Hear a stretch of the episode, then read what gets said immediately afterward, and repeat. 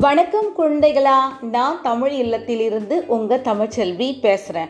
நான் இன்னைக்கு வாசிக்க போற கதையோட பெயர் ஒரு பிடி புல்.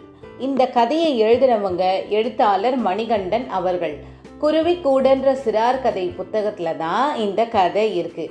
இந்த புத்தகத்துல இருபத்தி எட்டு சிறுகதைகள் இருக்கு. நான் இன்னைக்கு வாசிக்க போறது பதினாறாவது சிறுகதை ஒரு பிடிப்புல் கதைக்குள்ள போகலாமா?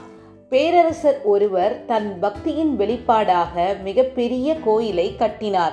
அந்த கோயிலின் முன்பக்கம் அழகிய பலகை கல்லில் அந்த கோயிலை நிர்மாணிக்க உதவியர்களின் பெயர்களை ஒன்று விடாமல் பொறிக்கச் செய்தார். மன்னர் நிறைந்த மனத்துடன் நித்திரைக்கு போனார். தூக்கத்தில் ஒரு கனவு கண்டார். கனவில் அவர் கட்டிய கோவில் பெயர் பலகை தோன்றுகிறது. ஒரு தேவதை அந்த பெயர் பலகையில் மன்னருக்கு மேலாக ஒரு பெயரை எழுதுகிறது.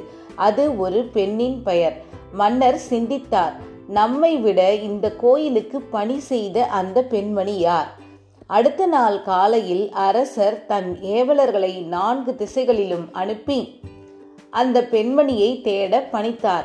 அவர்கள் ஊரின் ஒதுக்குப்புறமாக பாதி இடிந்த ஓட்டை குடிசை ஒன்றில் இருந்த அந்த மூதாட்டியை கண்டுபிடித்தனர். சேதி மன்னருக்கு பறந்தது. அவர் குடிசைக்கு விரைந்து வந்து அந்த தள்ளாத கிழவியை பார்த்து அவ்வளவு பெரிய பெரிய கோயிலுக்கு இந்த மூதாட்டியால் என்ன தொண்டு செய்திருக்க இயலும்? என வியந்தார். விசாரித்த போது அந்த மூதாட்டி சொன்னார் கோயில் கட்ட தேவையான கற்களை மாட்டு வண்டியில் ஏற்றி வந்தார்களாம். அவ்வாறு ஏற்றி வந்த ஒரு வண்டியை இழுத்து வந்த மாடுகளின் கண்களிலிருந்து நீர் கசிய கண்டு மனம் இறங்கி அந்த மாடுகளுக்கு ஒரு பிடி புல் கொடுத்தாராம் அந்த மூதாட்டி. எந்த பிரதிபலனையும் எதிர்பாராத இந்த உள்ளன்பை கண்டு மன்னர் கலங்கி நெகிழ்ந்தார். கதை முடிஞ்சிடுச்சு. நாளைக்கு வேற ஒரு கதையோட நான் உங்களை சந்திக்கிறேன். நன்றி வணக்கம்.